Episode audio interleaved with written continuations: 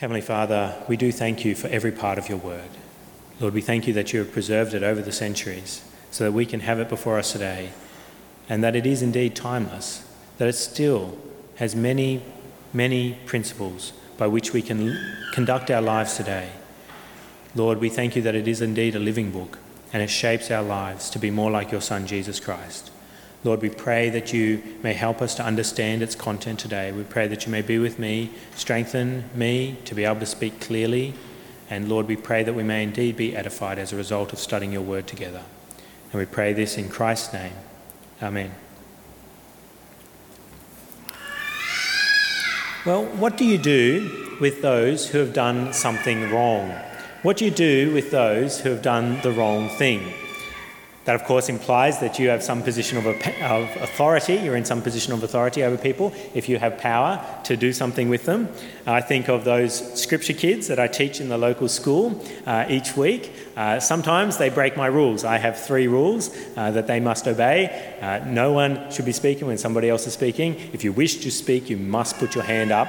And rule number three is no physically annoying anyone. So, no poking someone, kicking someone, anything like that. If you break one of my rules, though, I have a method of dealing with you.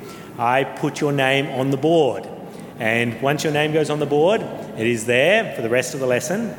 And if you break my rule again, any of my rules again, and your name is already on the board, then you get an X next to your name, and that means you're going on detention.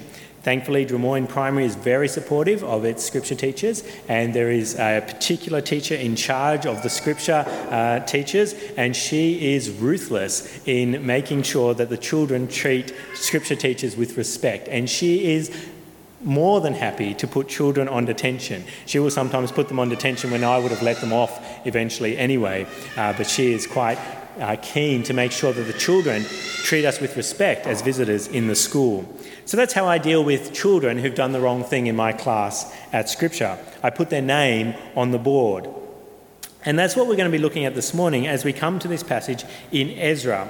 We've been slowly working through the book of Ezra. Uh, by my records, we started it five years ago, and today we actually finish our series through it. Uh, it's taken us a bit of time, but we're done today. And the thing that we're looking at this morning is the list of names that is given to us in verse 18 through to verse 44. But because it's been a few weeks since I preached on this subject, I should just give a quick recap as to what is the background of this list of names. And so basically, the book of Ezra is about the return of some Israelites after they had been in exile in Babylon. So, in Israelite history, basically the Israelites entered into the promised land under the uh, leadership of Joshua. They sinned a lot, and in time, God actually took them into exile. He um, decimated quite a few of them with an Assyrian army, then the Babylonian army, and then a lot of them were taken into exile. Then they return under the leadership of uh, a few people, including Ezra himself. And that's what the book of Ezra records, is this return of the Jews back to the promised land, the place that we would call Israel today. And while they're there, it becomes apparent that some Jews have broken God's law in marrying people who are of other races, that they've married foreign wives. And so we've been slowly working through the reaction of the Israelites to this revelation that people have been breaking God's law. And so we firstly saw many weeks ago that the reaction of Ezra, who reacted quite violently in Ezra chapter 9, verse 3. Flip with me back one page. Ezra chapter 9, verse 3. When I heard this, that's Ezra speaking about the unfaithfulness of the Israelites, I tore my tunic and cloak, pulled hair from my head and beard, and sat down appalled. And then we see that after um, he mourns about what has happened, he then comes before God in prayer. In verse 6 and following, we see, and, and Ezra prayed, and then the prayer is actually given there in chapter 9 through the end of uh, chapter 9, verse 15. And then we see in chapter 10 that somebody else enters into the discussion, and that's Shechaniah. That's in verse 2. Shechaniah, son of, of, chapter 10, chapter 10, verse 2, we read, Then Shechaniah, son of Jehiel, one of the sons of Elam, said to Ezra, Ezra uh, What does he say? We've been unfaithful to our God by marrying foreign women from the people as peoples around us, but in spite of this, there is still hope for Israel. Now let us make a covenant before our God to send away all these women and their children And so he proposes this radical uh, solution of actually divorcing these families. So the foreign women should be sent away. And then Ezra in verse 5 takes him up on this idea and puts the people under oath. We see in verse 5 so Ezra rose up and put the leading priests and Levites and all Israel under oath to do what has been suggested. So they, would, they took an oath that they would put away their foreign wives. And they took the oath there in verse 5, it records. And then we see that in verse 7 and 8, a members' meeting is called about the situation. Uh, so not just the leaders are involved, they get all the Israelites to come to Jerusalem and assemble there to deal with the situation. And at the members' meeting, the assembly responds in verse 12 to the situation by saying, uh, Let's do this, but uh, there's lots of people here, it's a rainy season, and so they decide that they're going to hand the whole matter over for investigation by the leaders of the community. And we read that in verse 14.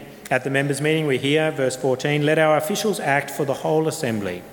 Then let everyone in our towns who has married a foreign woman come at a set time along with the elders and judges of each town until the fierce anger of our God in this matter is turned away from us. And so they do this, and then we see that they finish investigating the matter by the end of verse 17 of chapter 10. And then we come to verse 18 and following, which appears to be this big list of names. And we have to ask, after verse 17, they've investigated the matter, what more needs to be done? What does verse 18 and following record that needs to happen now? Isn't it enough that they made this careful investigation? They've taken an oath. Uh, Ezra's prayed. Ezra's reacted violently. Is, isn't that enough? What needs to happen now that the officials have made a careful investigation? And so the first thing that we see happens is that the guilty are named. And that's my first main point this morning. The guilty are named. And we see that in verses 18 and following. I didn't read all the names there. I read some of the, the, um, the descendant, uh, the, the heads of the family, but I didn't read all those names out. I thought about doing it, um, but I thought it may just um, cause problems for me and also problems for you in following me uh, along through those names. But basically, we see here that the list of names is given in verses 18 down to verse 43. And so it's just like I put on the board the names of children who have been disobedient in my class. I write their names up on the board, and here we see that names are given of those who have done the wrong thing as well. And so in this list, we firstly see that the Israelites record the sin that has been committed. We see that in verse 18. Before the names are actually given, it's quite clearly put up front as to what they have done. Verse 18 reads Among the descendants of the priests, the following had married foreign women.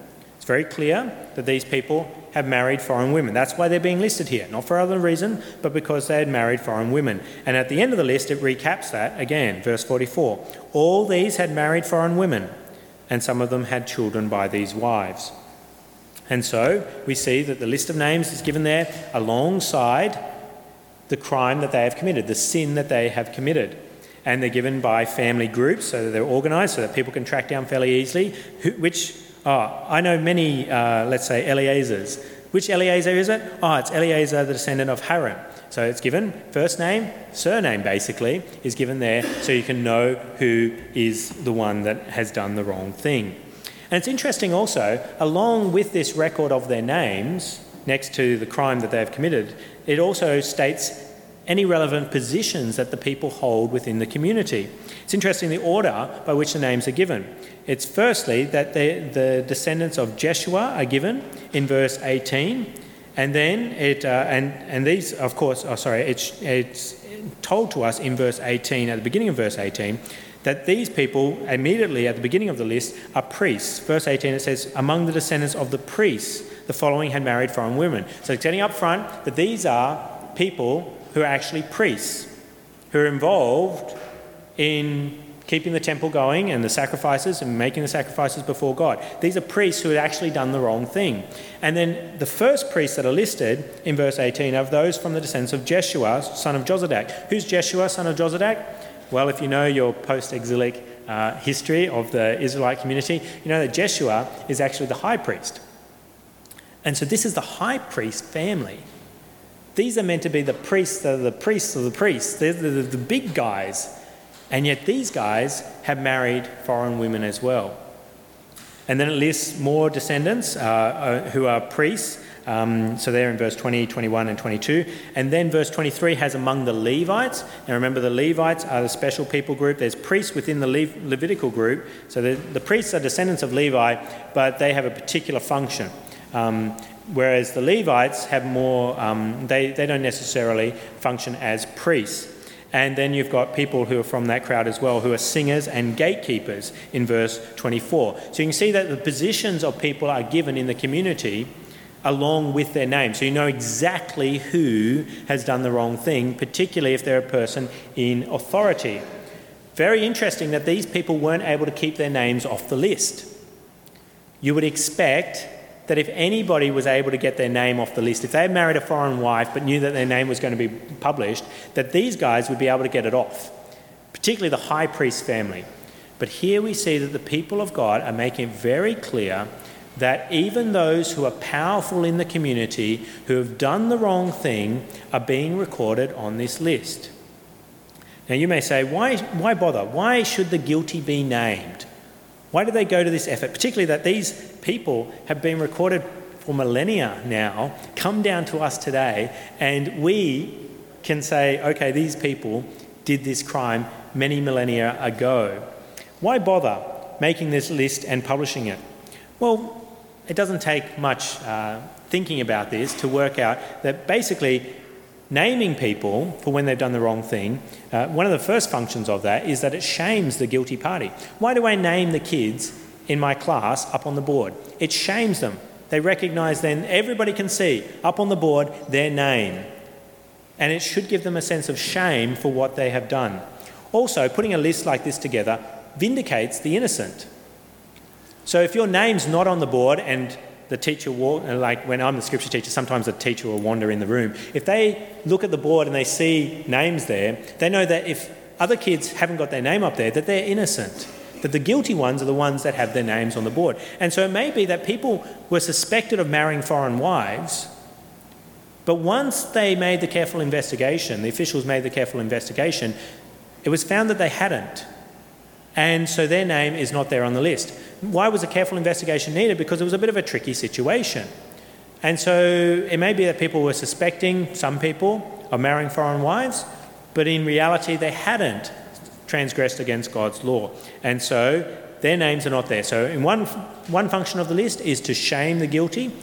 Another function of the list is to vindicate the innocent. And I think this is something that a principle that we should take today in our function as Christians as well. We should take a similar approach in our church when someone is caught in serious sin. Now, remembering this is serious sin, it's a serious violation of God's law uh, for the Israelites to marry someone of a foreign nation, and we've discussed that in great detail in previous weeks. If you want to know my thoughts on that, you can listen to the recordings. Um, this is a serious sin, and in our church, we actually have reserved the right in our constitution, which members uh, abide by when they become a member of the church, the right to name people when they fall into serious sin and name the sin that they have committed. In our constitution, we have written that the elders may report to the congregation the names of those who they believe should lose membership by reason of church discipline and the reason for that discipline as described in Matthew 18 15 to verse 20. We believe that the New Testament encourages us to tell one another when someone is caught in a serious sin, to name someone as, and, and say what they're doing that is wrong and then why they should be disciplined accordingly. Why do we do that? Well, because Jesus tells us to in Matthew chapter 18, verse 15, as uh, said there in our constitution, referenced in our constitution. That text says that if your brother sins against you, Go and show him his fault just between the two of you. So if someone sins against you or you recognize they've done the wrong thing, then go and see them personally. If he listens to you, you have won your brother over and you don't need to go any further. But if he will not listen, take one or two others along so that every matter may be established by the testimony of two or three witnesses. So if your brother's not recognizing that he's done a serious sin and he says, nah, that's just your opinion, I don't think it's that big a problem, then get two or three others, take them along, and help and they should then testify, yes, what you're doing is wrong. Then, if they refuse to listen to them, verse 17 says, tell it to the church. Tell it to the church, the matter that is going on, who it is and what they've done. And if he refuses to listen to even the church, treat him as you would a pagan or a tax collector. That is what our Lord instructs us to do. You may say, well, it sounds a bit harsh. I mean, remember, they've recorded these names for millennia. Really, should we be doing that today? Should we be saying, telling people, everybody in the church, when someone does something wrong, maybe serious, but yeah, should we really be breaching people's privacy? Isn't that what we're doing by telling everybody that someone's fallen into serious sin? Well, we do it because we've got good reason. I don't, well, we do it because Jesus instructs us to, but we also do it because we can see good reason for doing so. And in our constitution, we actually outline how discipline takes place. We say that we, um, as members, agree that uh, we should tell one another if someone is, falls into serious sin, but we also give reasons why we do it. And so in our constitution, we've written that the purpose of such discipline should be for the repentance, reconciliation, and spiritual growth of the individual disciplined. Just like this list of names here hopefully got these members of the Israelite community to turn from their sin and to do right. That's why we do what we do, where we publish people's names and we say that this person's fallen into sin and they should lose their membership. We do it so that that person will turn from their sin. If they can keep it private, then they're more likely to never turn from that sin. But if it becomes a public knowledge, if it becomes public knowledge what they've done, then hopefully they come to repentance, reconciliation, and spiritually grow. Just like my kids in the, in the classroom. I want them to be shamed so that they do the right thing. And we also have purposes of church discipline. It's not just to shame them so that they come to repentance. We also have in our constitution written for the instruction in righteousness and good of other Christians as an example to them.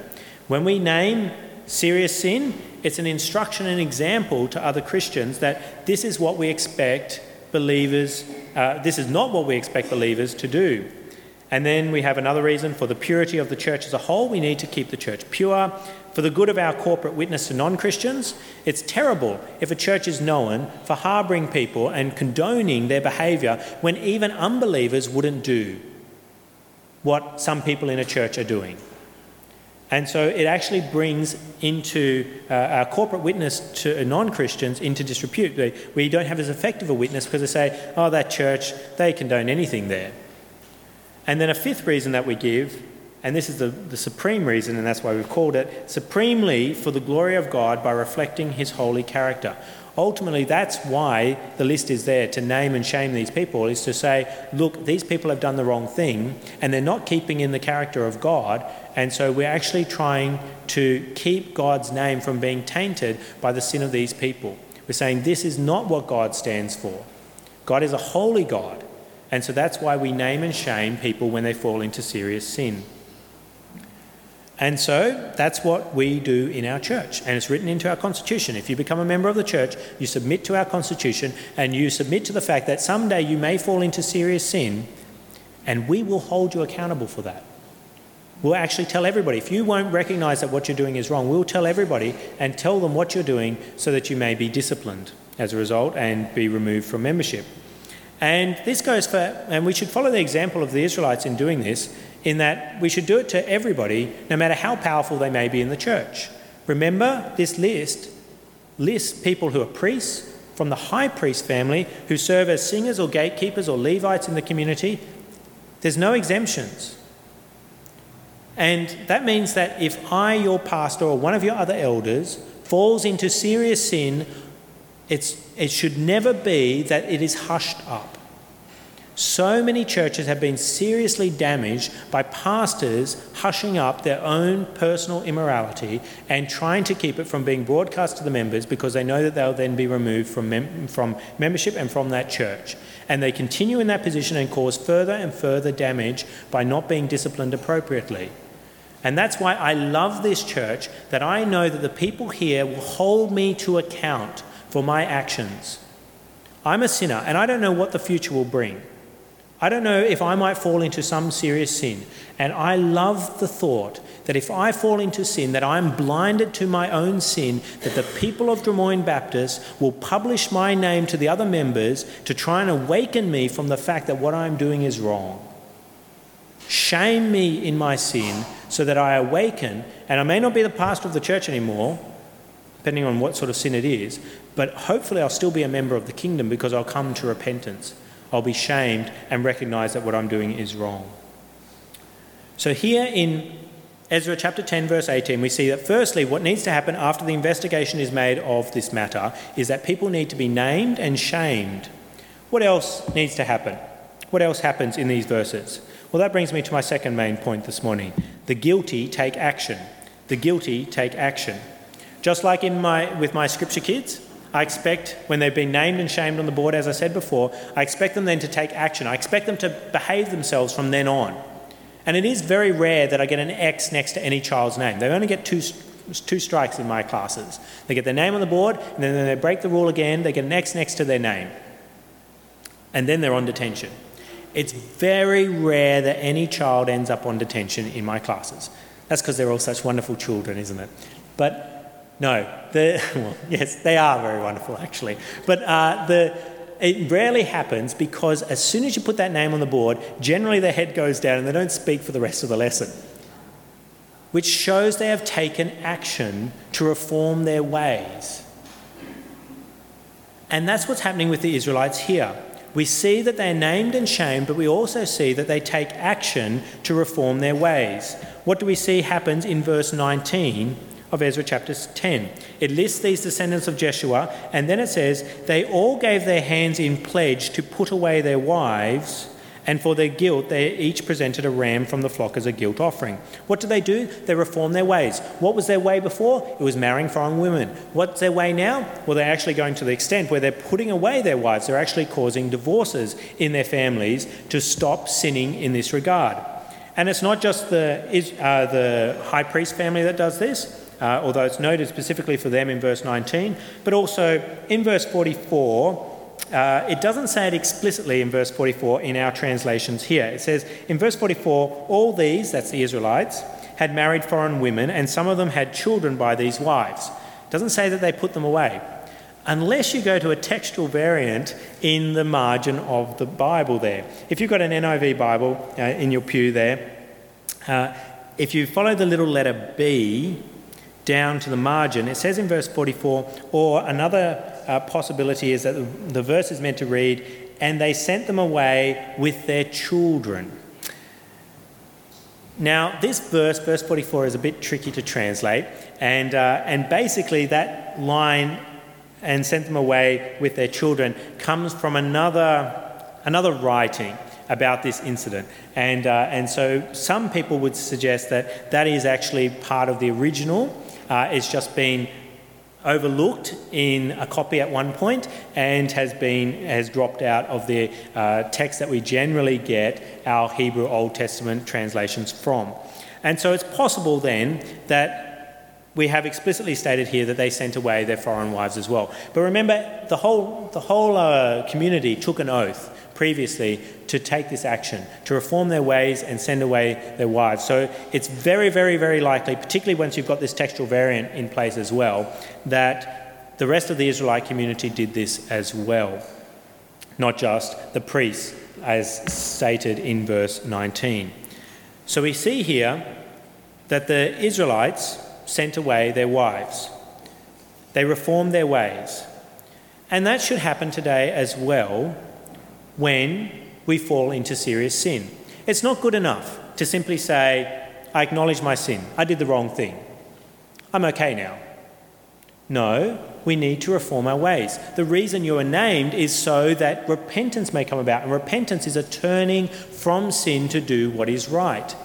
And so, if you've fallen into serious sin, it shouldn't be that somehow you pay for your sin by just having your name put out there with the sin and you continue in it. No, it should be with the expectation that you turn from your sin. And that's what we should expect from people in our community at Drummoyne Baptist Church is that we name them as it says in our constitution with the purpose of that they'll be brought to repentance that they'll change their ways.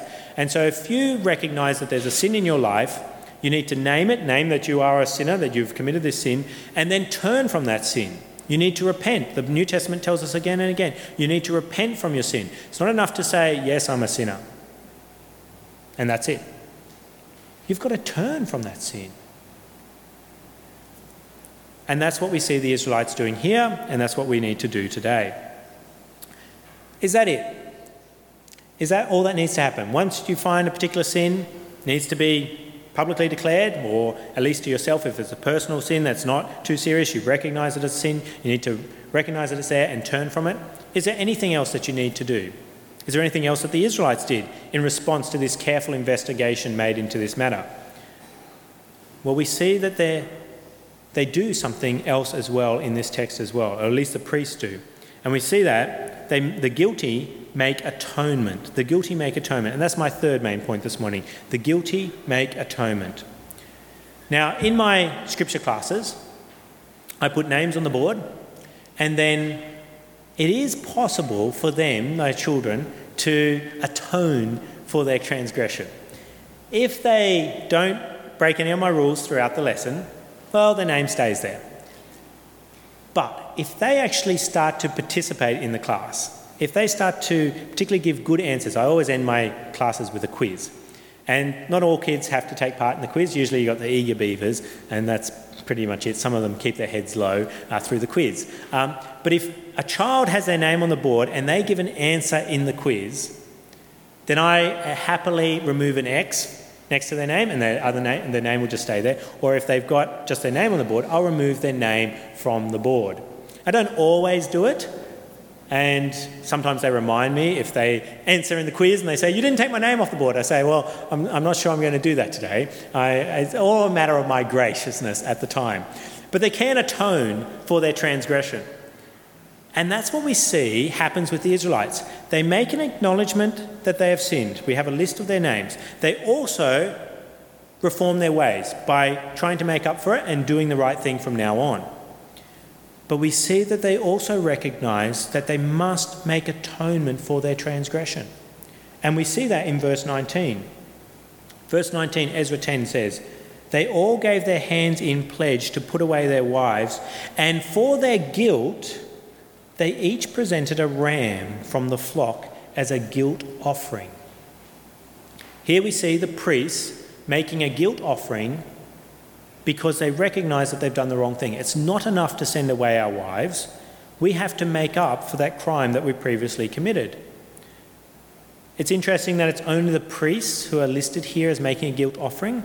Uh, people try and propose different solutions as to why the rest of the Israelites are not recorded as making that uh, guilt offering as well. It may be that the priests do it on behalf of the whole community. Remember, this is the high priest family, and so when they present the offering, they may be doing it on behalf of the whole community.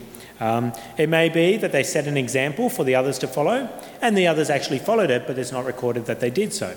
The Bible doesn't record everything that the Israelites did. It's only got so much space there. The Israelites have been around for a long time. Uh, so it doesn't record everything that they did. But it's very interesting that in this passage, there is mention of sacrifice. There's, we've had all this uh, material about what happens once they first find out about the sin. Ezra tears his hair, tears his clothes, prays, fasts, puts people under oath, make careful investigation. No sacrifice is mentioned all through that. But here in verse 19, after they've investigated the matter, they've named and shamed the people, they've reformed their ways, they've changed the way they were doing things before, there's mention of a sacrifice. And this makes sense.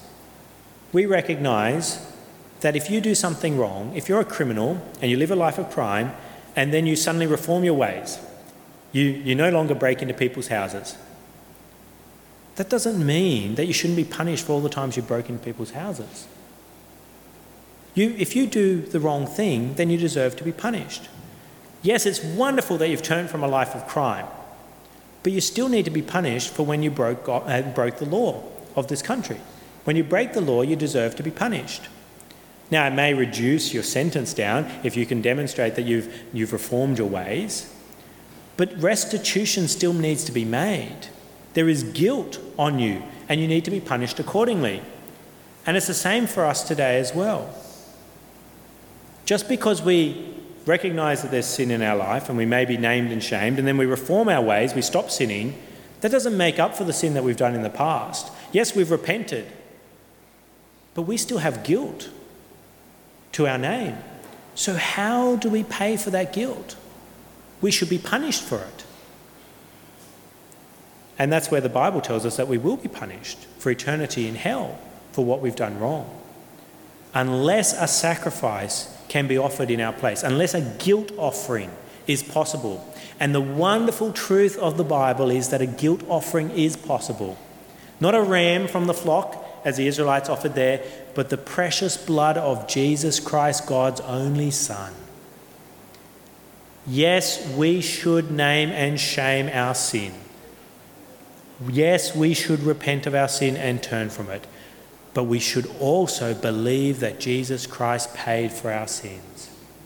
That the guilt for our sins has been washed away through Jesus Christ. And that's what that passage that we read from 1 John before talks about. 1 John chapter 2 verse 1 and 2 where the apostle John says, "My dear children, I write this to you so that you will not sin." I don't want you to sin, he says. But if anybody does sin, we have one who speaks to the Father in our defense. Who's that? Jesus Christ, the righteous one. Why? Because he is the atoning sacrifice for our sins. And not only for ours, but also for the sins of the whole world. That's a wonderful text, that verse 2. What is being said there is translated as the atoning sacrifice. It's, uh, the original word is translated by an English word that's fallen into disuse now propitiation that he is a propitiatory sacrifice. What does propitiation means? It's a word to describe a sacrifice that turns away the wrath of God. God is angry towards us for our sin. And you see, Ezra knows that back in chapter 9 by his prayer and by the Israelites. They're always talking about our guilt. And the, even back there in verse uh, 14, what do they say in verse 14? The whole assembly is speaking at their members' meeting and it says, Let our officials act for the whole assembly. Then let everyone in our towns who has married a foreign woman come at a set time along with the elders and judges of each town until the fierce anger of our God in this matter is turned away from us. They know that God is fiercely angry about this because they've transgressed his law. And we know that God is fiercely angry against us because of our transgressions against his law. Not necessarily marrying foreign women. And remembering that the whole concept today I've dealt with in previous weeks that, um, that we can marry people of other nations, it's about marrying people who don't believe in our God. That's the issue. And divorcing, we've covered that in previous weeks as well, that the Israelites' uh, example here is not one that we should necessarily follow today either. But we should remember that our sin today, not in marrying foreign women, but in many other ways, in not loving those around us, has aroused the fierce anger of God. But there is a propitiation, there is a sacrifice that takes the wrath of God. And who is that? That's Jesus Christ. And he is received by faith in him. If we trust that Jesus Christ died for us, then God is no longer fiercely angry with us. He's our Father who loves us, and our sin is washed away. So, have you gone through the process described here in Ezra chapter 10 in your own life with your own sin? Maybe not in the public way here, that your name has been published as a great sinner, but in all accounts, we probably should have that. We should recognize that we're all great sinners. But have you recognized that you're guilty of sin? Have you named yourself as a sinner? We all deserve to be on a dishonor roll. Have you then repented by taking action and reforming your behavior and seeking to sin no more? And most importantly, have you accepted the sacrifice of Jesus Christ as a guilt offering for your sin? And then are you ready to go through this process with others? Maybe even in a very public way, as we've outlined in our Constitution. But thankfully, we don't have to do that very often. Thankfully, most of the time, if one person or two people go to someone and say, Look, what you're doing is wrong, the Holy Spirit is powerfully at work in our church, and that person usually reforms their ways, and there's nothing else that needs to happen. But are you ready to even go to the point where you publicly declare to others about what has happened so that they'll be brought to repentance, so that God's glory, so that God may be glorified, His glory may not be tainted by the sin of this church? Are you ready to do that, even though it may seem really harsh? you recognize that's what you're called to do. And it's actually for your good, for the good of those around us, and for the good uh, the, the good name of God to be honoured. Are you ready to do that? Let us come before our God in prayer. Let us speak with Him. Heavenly Father, we do thank you for this part of your word that is rather obscure, uh, with many names uh, which we couldn't even begin to pronounce. But Lord, we thank you that there are still vital lessons for us here. There's a lesson that we should name sin for what it is, and we should recognize that we are sinners. We should also take from this part of your word that we need to reform our ways. It's not good enough to simply acknowledge our sin, but we must be willing to turn from it and not harbour it any longer. But Lord, we do also see in this part of your word that guilt offering must be made for sin. But we also thank you that we have the New Testament, and there it proclaims that marvellous guilt offering of your Son, which does indeed satisfy your wrath. That if we sin, there is one who intercedes on our behalf Jesus Christ, the righteous one. So, Lord, we pray that we in this room may be willing to admit we are sinners, repent of our sins, and trust in Jesus Christ's sacrifice for us. And Lord, we pray that we may be willing at times to put other people through this process so that they too may share eternal life with us.